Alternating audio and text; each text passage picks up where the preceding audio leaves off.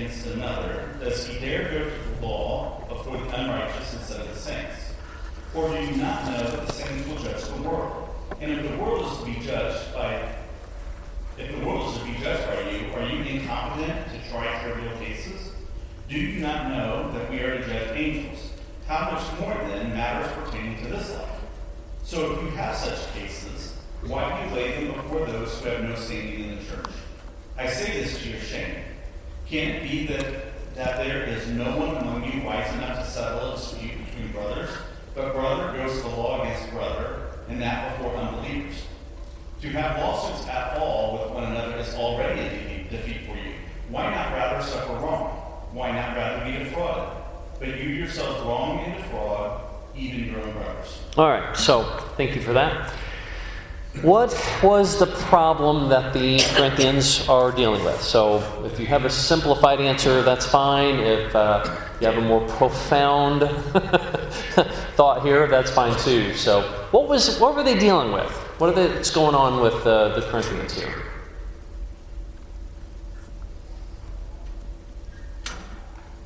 Carrie? They obviously had some grievances.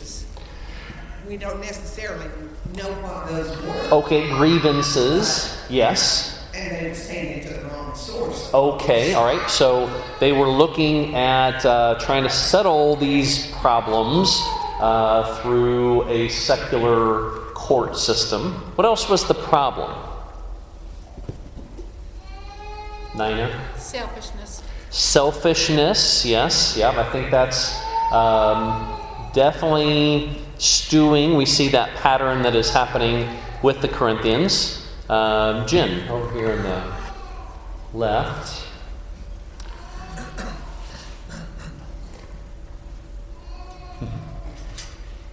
They were not willing to be wronged. That is interesting. They did not want to be wronged.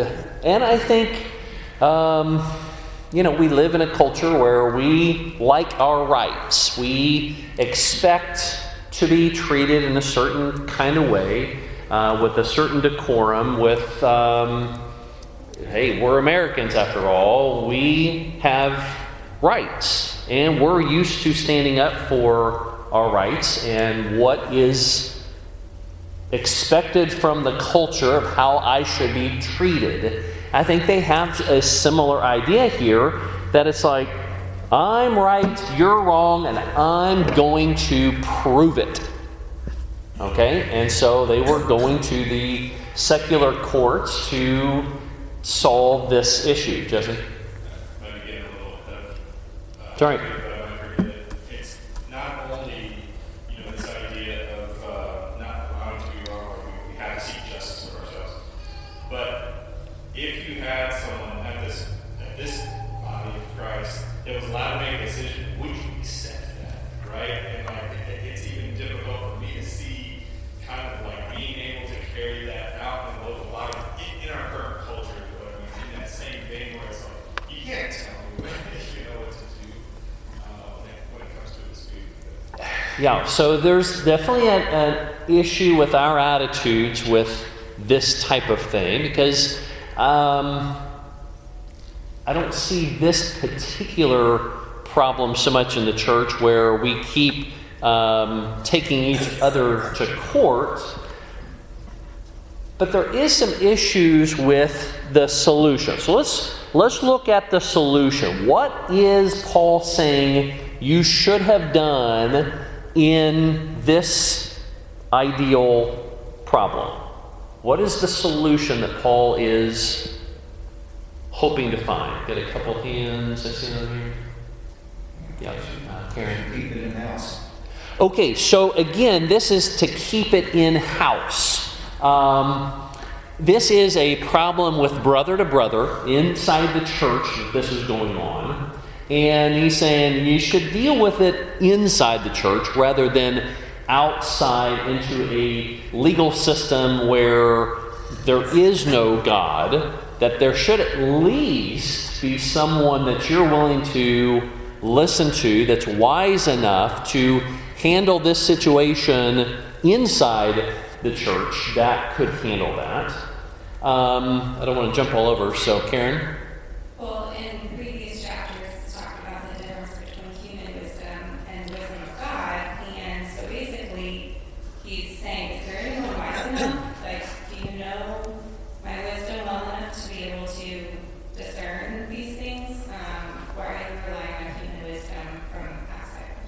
Okay, I think that's uh, a big part of that, that there is a wisdom of man, a wisdom of God, that there is a higher level uh, that takes that form. What else is part of the solution? What is Paul saying there, Mike? Well, it seems that he's implying that whenever brother is with brother, that that we are never to set aside the spiritual. There's always a spiritual element that needs to be involved in our relationship with each other. If it's brother against non-brother, then maybe the courts can intervene because there's nothing spiritual about the courts per se. But brother to brother, there's the spiritual element that goes to our hearts that has, has to be enacted and, and, has to be followed. I agree. I agree, Mitch. So in chapters 2 and 3,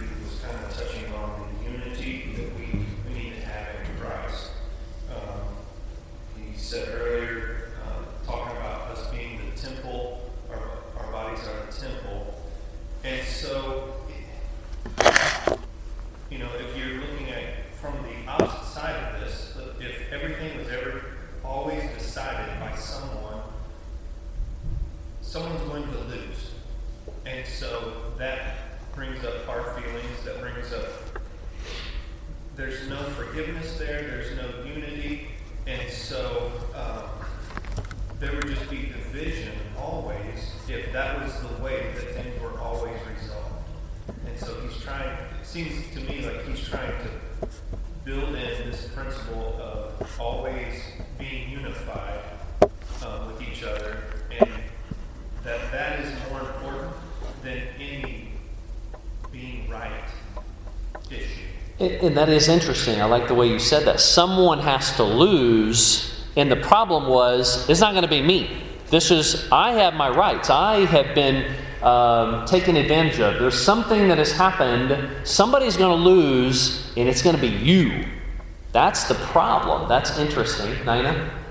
Also, Paul reminds them that the saints will judge the world. So how can the saints judge the world if they're acting like the world? Okay, yeah, that's a that's an interesting uh, concept here. Um, I'm going to skirt around that issue, um, but there. Uh, we'll talk more about that in a minute. But uh, there is an internal uh, situation where they should have been able to deal with that.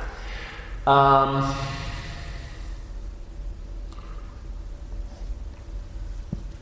all right, let me Ryan. Yeah, I was going to say something along the lines of what Nina did. It's just they're they're looking at things very short-sighted. They need to be taking the big picture and what God expects them to do in light of what they will be doing or who they will become should reflect upon how they act today. And so, what is the solution? What is Paul saying here? What would be the best possible scenario that Paul lays out? Not just keep it in house. Mary? They shouldn't do wrong and cheat in the first place. He says, No, you yourselves do wrong and cheat, and you do these to your own brethren. So if they were righteous, acting as Christ, they shouldn't have these grievances. Okay, so avoiding them to begin with, I think, is interesting. Uh, there is some of that uh, familial give and take, you know, the Ephesians 4 2, why not just overlook certain things? I think that's a part of that. But what does Paul say there? In verse 7, why not rather be wronged? Why not rather be defrauded? That is an, a whole nother level. He's saying, look, you got this problem between the two of you. One of you's wrong, one of you's right. I mean, that's kind of what a, a court decides. He's saying, it'd be best if you just kept that in house and dealt with someone that could listen to both sides in the church. But you know what would be even better? You just say, hey, I'm wrong. I, I will be wronged. I'll stand up, even though I'm right, I will be wronged. I will be defrauded, and I am willing to accept that. That's a whole different deal, Katrina.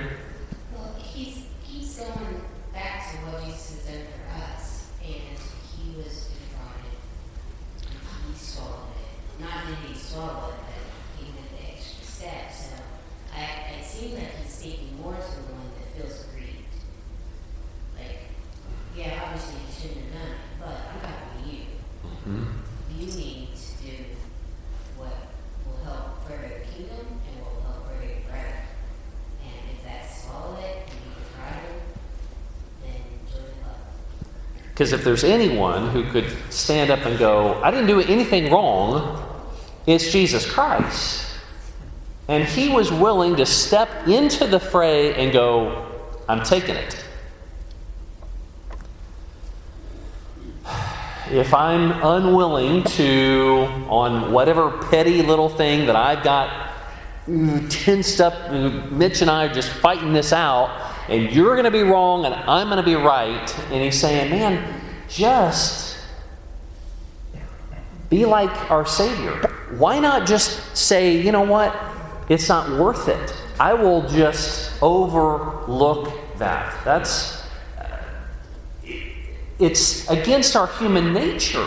It's again. I mean, try to teach that to your kids. Like, oh man, you know, like we want it to all be even. You know, everything's going to be just fair. And it's just like, no, he's saying, man, you just give it all to them. And it's like, oh boy, that's tough.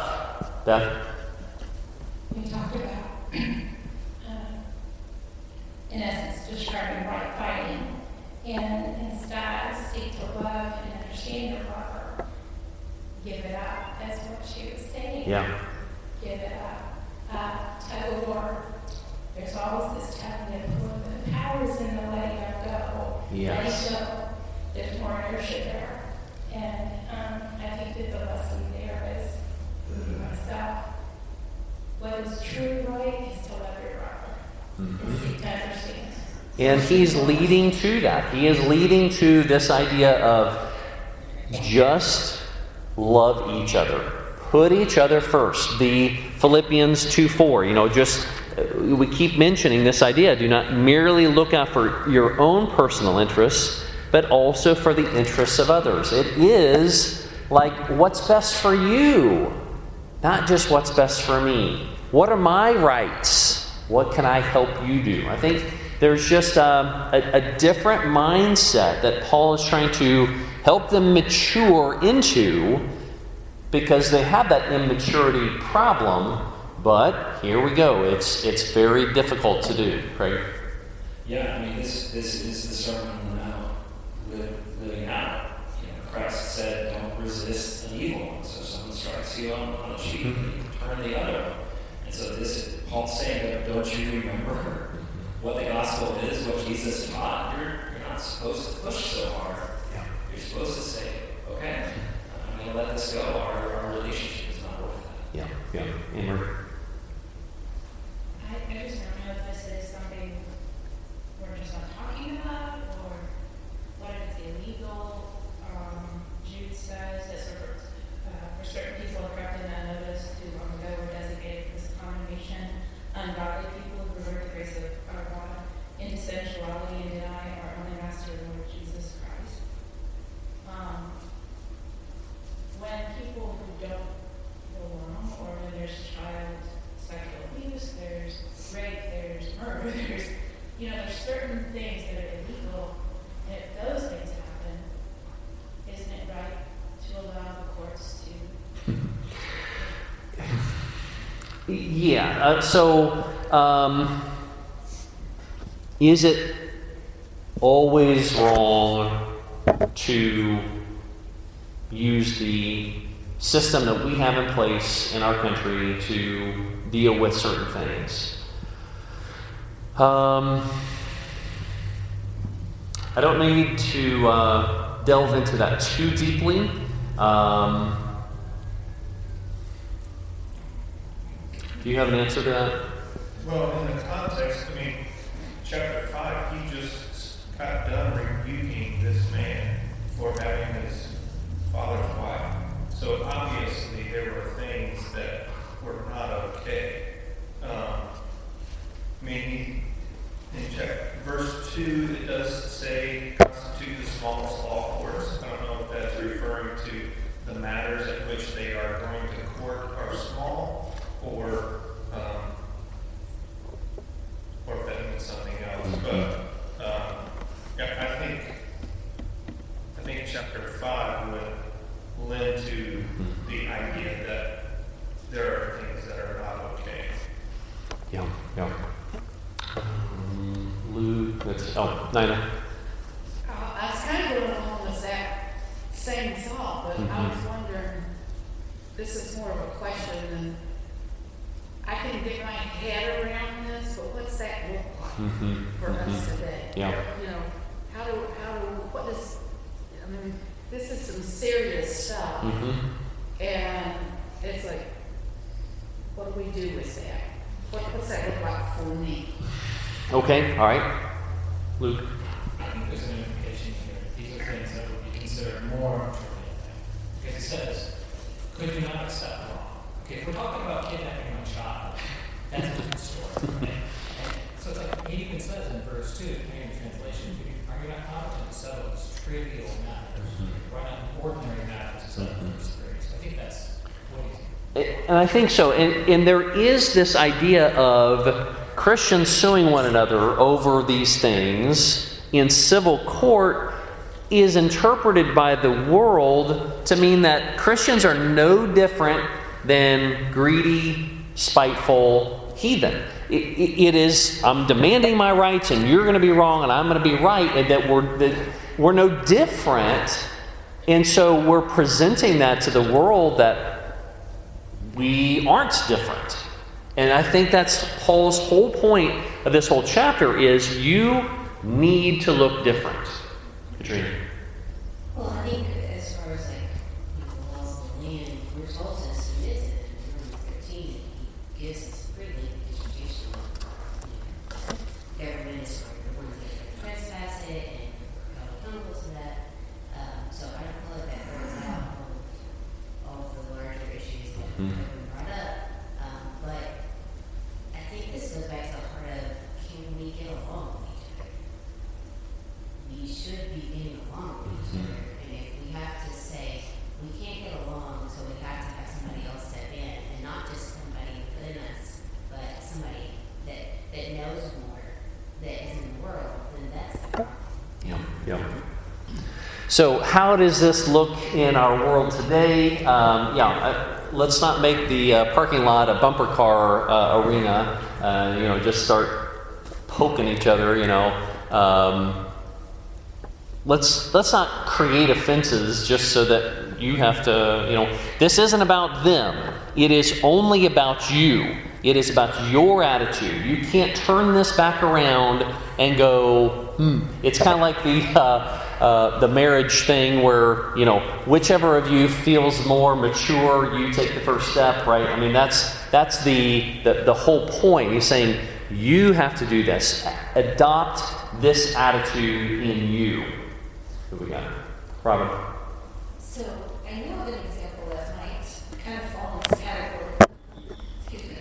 Um, two uh, Christian families who um, had adjoining land and disputing with each other over exactly where that land was. I think this is kind of an example of, the, of what this is referring to. This Mhm. kind of thing.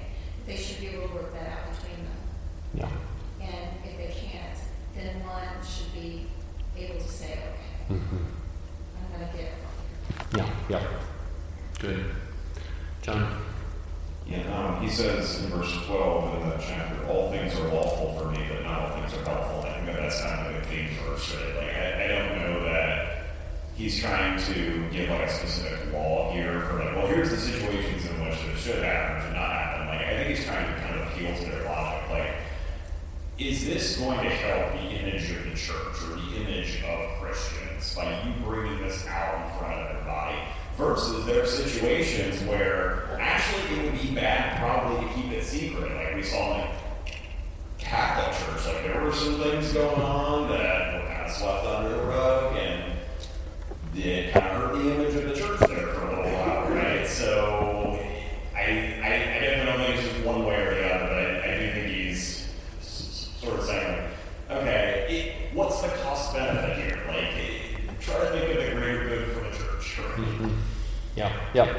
All right, so let's um, let's continue with this because he he keeps working this same thought process through the rest of the chapter. Let's look at verses nine through eleven. It says, "Or do you not know that the unrighteous shall not inherit the kingdom of God?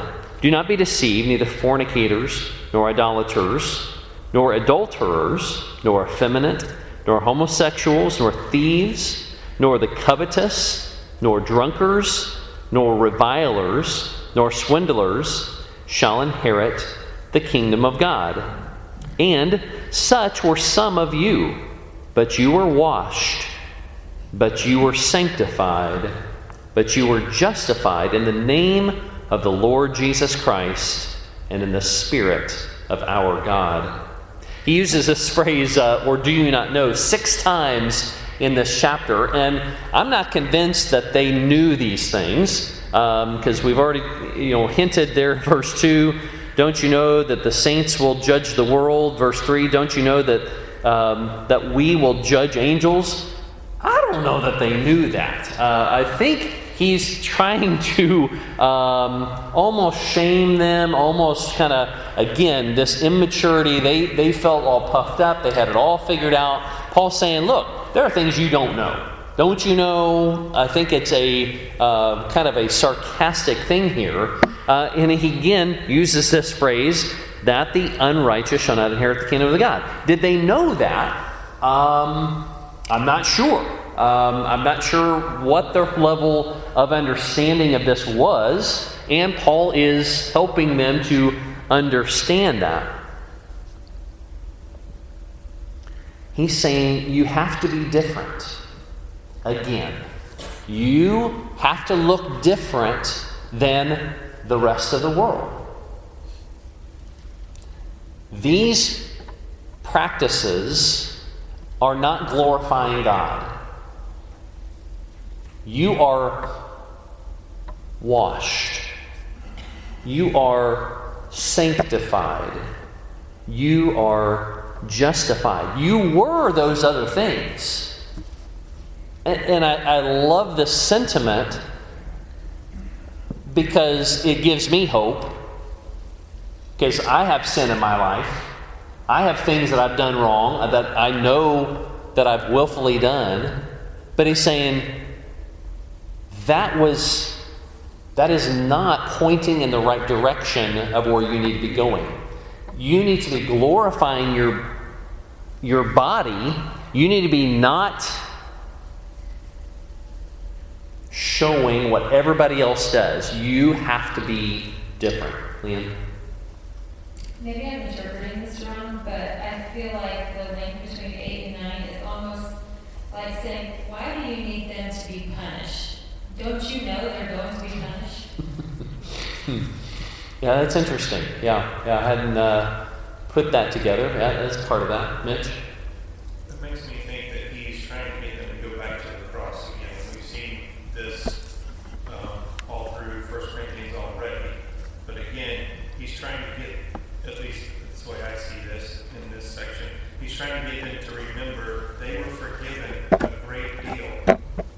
You should be able to forgive also. Yes. Yeah. That that idea of forgiveness, that um, being Christ-like, I think, is important. Jesse. Kind of go along with me and say I, I like that because uh, I I have felt and also heard of people that, that have just oh to the rest of the world it looks like um, what how can I phrase this? I remember having to be told that someone that I had something against wouldn't get away. They couldn't pull one over on me. You know what I mean? And it's like, in this life, you may have to endure injustice. You will, you will have to. Um, and the other thing that that individual said to me was, now think about the kind of punishment that God can give. and that almost makes you want to go, well, I really hope that they get forgiven before God has a chance to exact vengeance. So I, I do think that Paul's kind of telling them, look, you, you might have to endure injustice. They, they will receive what is due them in, in God's just and merciful um, eyes. Yeah, yeah, I think that's uh, so interesting. Um, and I, I, look at this and I, I, see that difference and I see that history uh, that such were some of you. And, and I, I just am wondering how can we refer to our history to benefit the kingdom? Uh, do we do that enough? I mean, I, I don't think it's appropriate to just stand up and, you know, uh, tell all your, your dirty laundry, right? I, don't know that that necessarily is helpful. But man, we need to make sure that we don't present ourselves as these perfect saints, that we are a redeemed people, that the gospel is good news to those who are outside. It is refreshing, it is exciting, it is redemptive, it is all the things that people are needing. Are we using our, again, history to tell that story? Instead of, yeah, we're all perfect in here. We, none of us have ever tempted anymore. Once we were baptized, it's all smooth sailing from now on. It's like, that's not, it's, it's not how it worked for me. Uh, so, I don't know. Maybe a, a challenge for us to think of ways to, again, use our past, our history to benefit the kingdom. I think that's part of that. What do you Ryan? And on the flip side, we can use our future to benefit the kingdom. Yeah. When he- Yeah. When he says, "Do you not know that the unrighteous will not inherit the kingdom of God," and then we then sanctified, so we will inherit. So why Mm-hmm. is well, we, if I know I was going to get a billion dollars tomorrow, I'm not going to worry about five dollars with you. Yeah. I'm going to worry about a million dollars with you. Right? I'm, Mhm. I'm willing to be defrauded because I'm going to get it all tomorrow. Yeah. We're going to get the kingdom of God. So why are we getting wrapped up on this church? There is a balance there. Yeah. Great. I mean, that was the, it really was the crux of most of Paul's sermons in the book of Acts was look at who I used to be, think of what I did, Yeah. and God was willing to Chief of sinners, right? Yeah. Yeah. Um, and I just think of individuals in, my life that have shared with me th- their own, I, Yeah. Used to be this way. Right. And to, to me, I think it's a testament to the gospel. What else could change people like that? Yeah. And you've seen witnessing, you know, you've seen some of those stories, but oftentimes it's, you know, I was in jail and I was a heroin addict and, you know, and now I'm not, you know, and it's like it doesn't have to be that extreme to still benefit the kingdom of God to go, here's here's where I was. I was just it was not a satisfying lifestyle. There was nothing of substance going on in my life, and Jesus solved that in my life. Katrina. To your, to your question of maybe how we can share that, um, so we had somebody uh, live with us for a little while, and he was an addict at one point. He sold a bunch of stuff and uh, took off. Well, when he came back, um, we had we could have filed a police report, and Tony was really torn as to what to do. And so he ended up um, telling the police that we're not going to file a report. And he was like, why? He's going to get away with it again. Like, you know, all this. And because he, I mean, he's got to pay his due. And Tony was able to say, you know what, God's done it for me. I'm going to do it for him. And it may be that one second, but that one seed may germinate 20 years later. You never know. You don't know. Uh, God brings increase. Um, you never know. Yeah. I know. Paul says right here in the context, he lists that big old list of ugly sins. And then he said, and such were some of you. But you were washed, you were sanctified, you were justified in the name of the Lord Jesus Christ and by the Spirit of our Lord. So Yeah. he says, the difference between you and them is Jesus. Yes. And, and again, that wash, that made clean. You are, the things that you had are now washed away. You are sanctified. You have become holy. There is a closeness with God. You have been justified. You have been made right. And again, that is interesting where we've just been talking about, I'm right, you're wrong, and we're going to prove it. He's like, You've been justified. You are now right.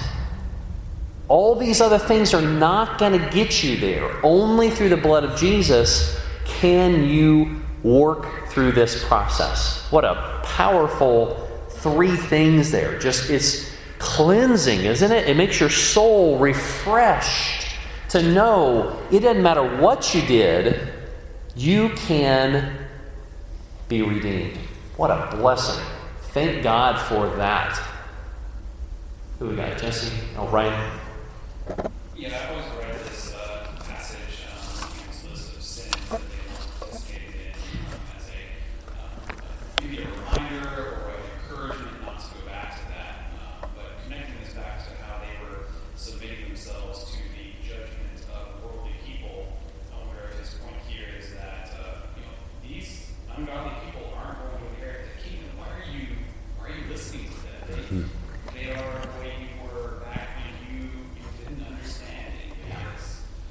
so I'm not sure that's a valid on it, but just Yeah, and again, it's just that you need to look different. There, there is that continuing theme throughout this, well, this whole book, but especially these argumentations where you can't just look like everybody else. You have to show Jesus in your life. I think that's important. Um, Ryan. So I'll try to try to do the best I can without rambling, but I say this all the time. But so this morning, I woke up and I compared myself to Jesus, and I fell short. And yet I was blessed with grace to go on about my day. And in that moment, I was judged by Jesus. And I think we're sort of we're sort of skating over the power that Paul's blessing us with here, in that through our example, we judge not only the people that are around us, but apparently even heavenly beings look at us and find themselves not not up to snuff, uh, which is a, which is a pretty amazing place to be. I think one of the other things that Paul's dealing with is that you know we want to divide what we do, what we do and what we are here, what our bodies from our spirit. And, and Paul's saying like there's always a spiritual quality behind that physical outcome. And look at look at all of the things that you used to be. So what, what was the spirit that ruling in that?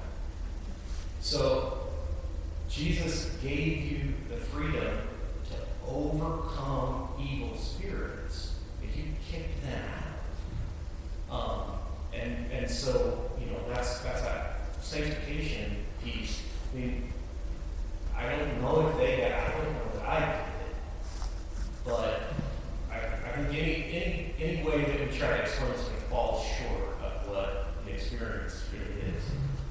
Yeah, yeah, well said.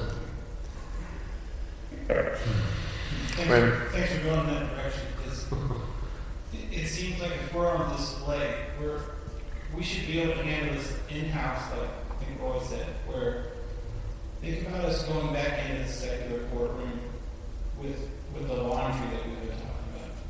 Well, that's, that's definitely not the courtroom of grace, and I would think it would be handled better anyway if you were in a congregation of grace, where the government is of grace and honesty and truth, and we get to share uh, our problems with each other. Um, but why would you? Why would you to? It's almost like falling back under the law, literally, by going to secular law when we've been given everything, um, how to handle it gracefully with, with each other, and that it's on display. It, it's so funny that you would revert back to another arena that's false. It's if, if someone like Pilate's in charge, he's going to ask what, what is truth. And, but where in his courtroom, it's reversed. Right. We have to look differently. Yeah, Right. Yeah. So the other thing I would just add to it is we're sort of talking about like we will get the kingdom. And I guess the question would be, what if we already have it? What if we already are the kingdom?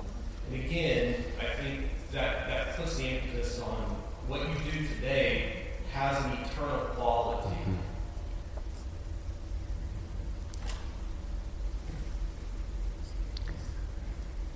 And such were some of you, but you were washed, you were sanctified, you were justified in the name of the Lord Jesus Christ and in the Spirit of our God. Powerful. Powerful. Um, his next argumentation, uh, verses 12 through 18, I'm going to uh, bypass this for a moment. Um, we're going to talk more about the sexual relationship, the, the problems that they were having with immorality. Um, I think we're going to circle back on this topic, so I'm not skipping this um, because there's some powerful argumentation here that Paul is refuting from seemingly their um, what they are talking about. This all things are lawful for me. Uh, seems like that's a argumentation. This food is for the stomach, and the stomach is for food. Seems like it's um, condoning that the body needs to fulfill a sexual um, desire and that it's a natural thing. We're going to talk more about that. So let's uh, let's jump over to. Um,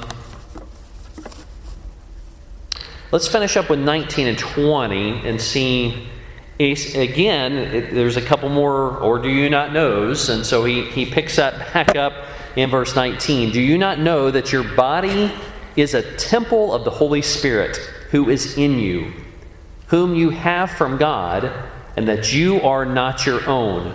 For you have been bought with a price Therefore, glorify God in your body. So, again, he's been talking about this sexual um, desires. What is your body for? So, I, I know i have kind of jumped ahead a little bit in the context, but I love this idea of this your body is a temple.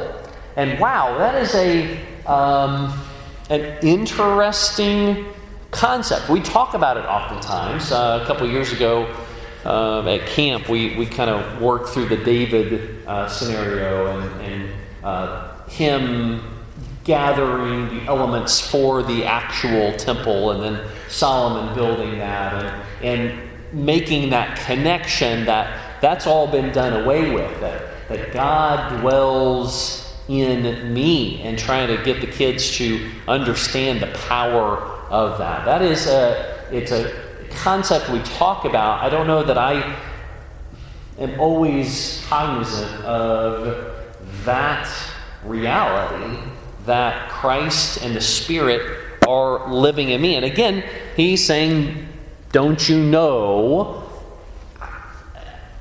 I don't know that they knew that. These are, again, these, these same phrases over and over again. I think he's using this as an opportunity to teach them. We're a sanctuary. We have been bought with a price. The blood of Jesus has paid for me. I am not my own. I am bought with the blood of Christ. Powerful imagery He's saying, therefore, glorify God in your body. Don't just let these natural, instinctive issues control and dominate you. He's saying, you've got to be different. You have to look different. There needs to be exuding from you this feeling, this imagery of Jesus and the Spirit living inside of me. That's, uh, that's interesting. Thoughts on that? Lots of thoughts. Uh, Josh, Mitch, and Katrina.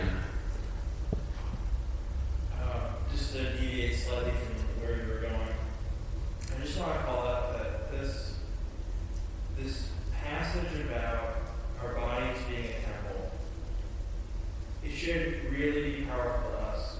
And I say that in part because I've seen its power firsthand. Several years ago, I was studying with a coworker who Bible believing, but were, you know, we were having a Bible study for various reasons. But he confided that he was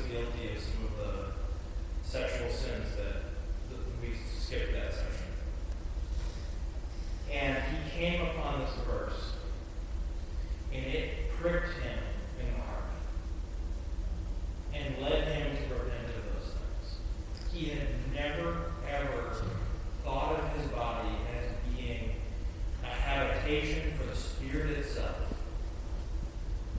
Of course, he knew that Jesus' blood bought him, but he had never personally applied it to himself personally in that way. Yeah. That is so powerful. It's It changes the way that we think. It changes the way that we act. It, it changes our daily routines when we understand that. I think it is that powerful. Um, what we got? Mitch. He continues that thought in 2 Corinthians 6, verses 16 and following. It says, For what agreement has the temple of God with idols?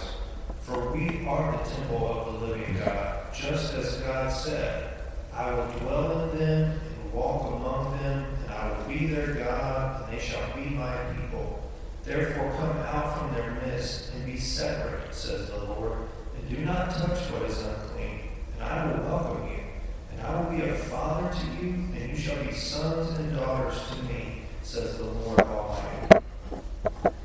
Yeah, good. Katrina. I think it helps me to remember that when I chose to sin, I chose to give up my life. And when I was redeemed by Jesus, I said, yep, I'm willing to die right here. And what he gives us is not our life, he gives us a new life. So it's not my stuff, it's stuff that he's looking for. It's not my right to be free, it's the freedom that he's given me. So when we can remember that, it's a lot easier. It's transformational. It, it, it, it changes us. Um, let's out your red songbooks. I know I don't have it up here, so if you have access to that, we have a song in our red folders that uh, we sometimes sing, but I, I want to sing it right now just because it's uh, so pertinent. Uh, number 69, entitled Your Body is a Temple. I'm going to turn my mic off.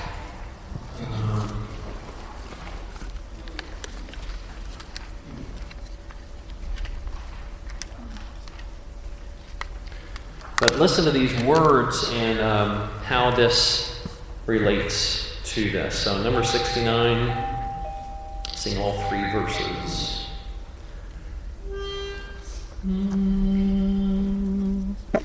Your body is a temple made holy to the Lord. He washed you by His Spirit and filled you with His word. If God is Lord within us, what place have idols here? Tear down each passing pleasure and set up awe and fear. Your body is a temple such a price, made clean for prayer and worship, made fit for sacrifice. If pride or lust are found there, or anger, sloth, and doubt, as Christ once cleansed the temple, drive them out. Your body is a temple, this fragile mortal shell is home to the Almighty, where God Himself can dwell.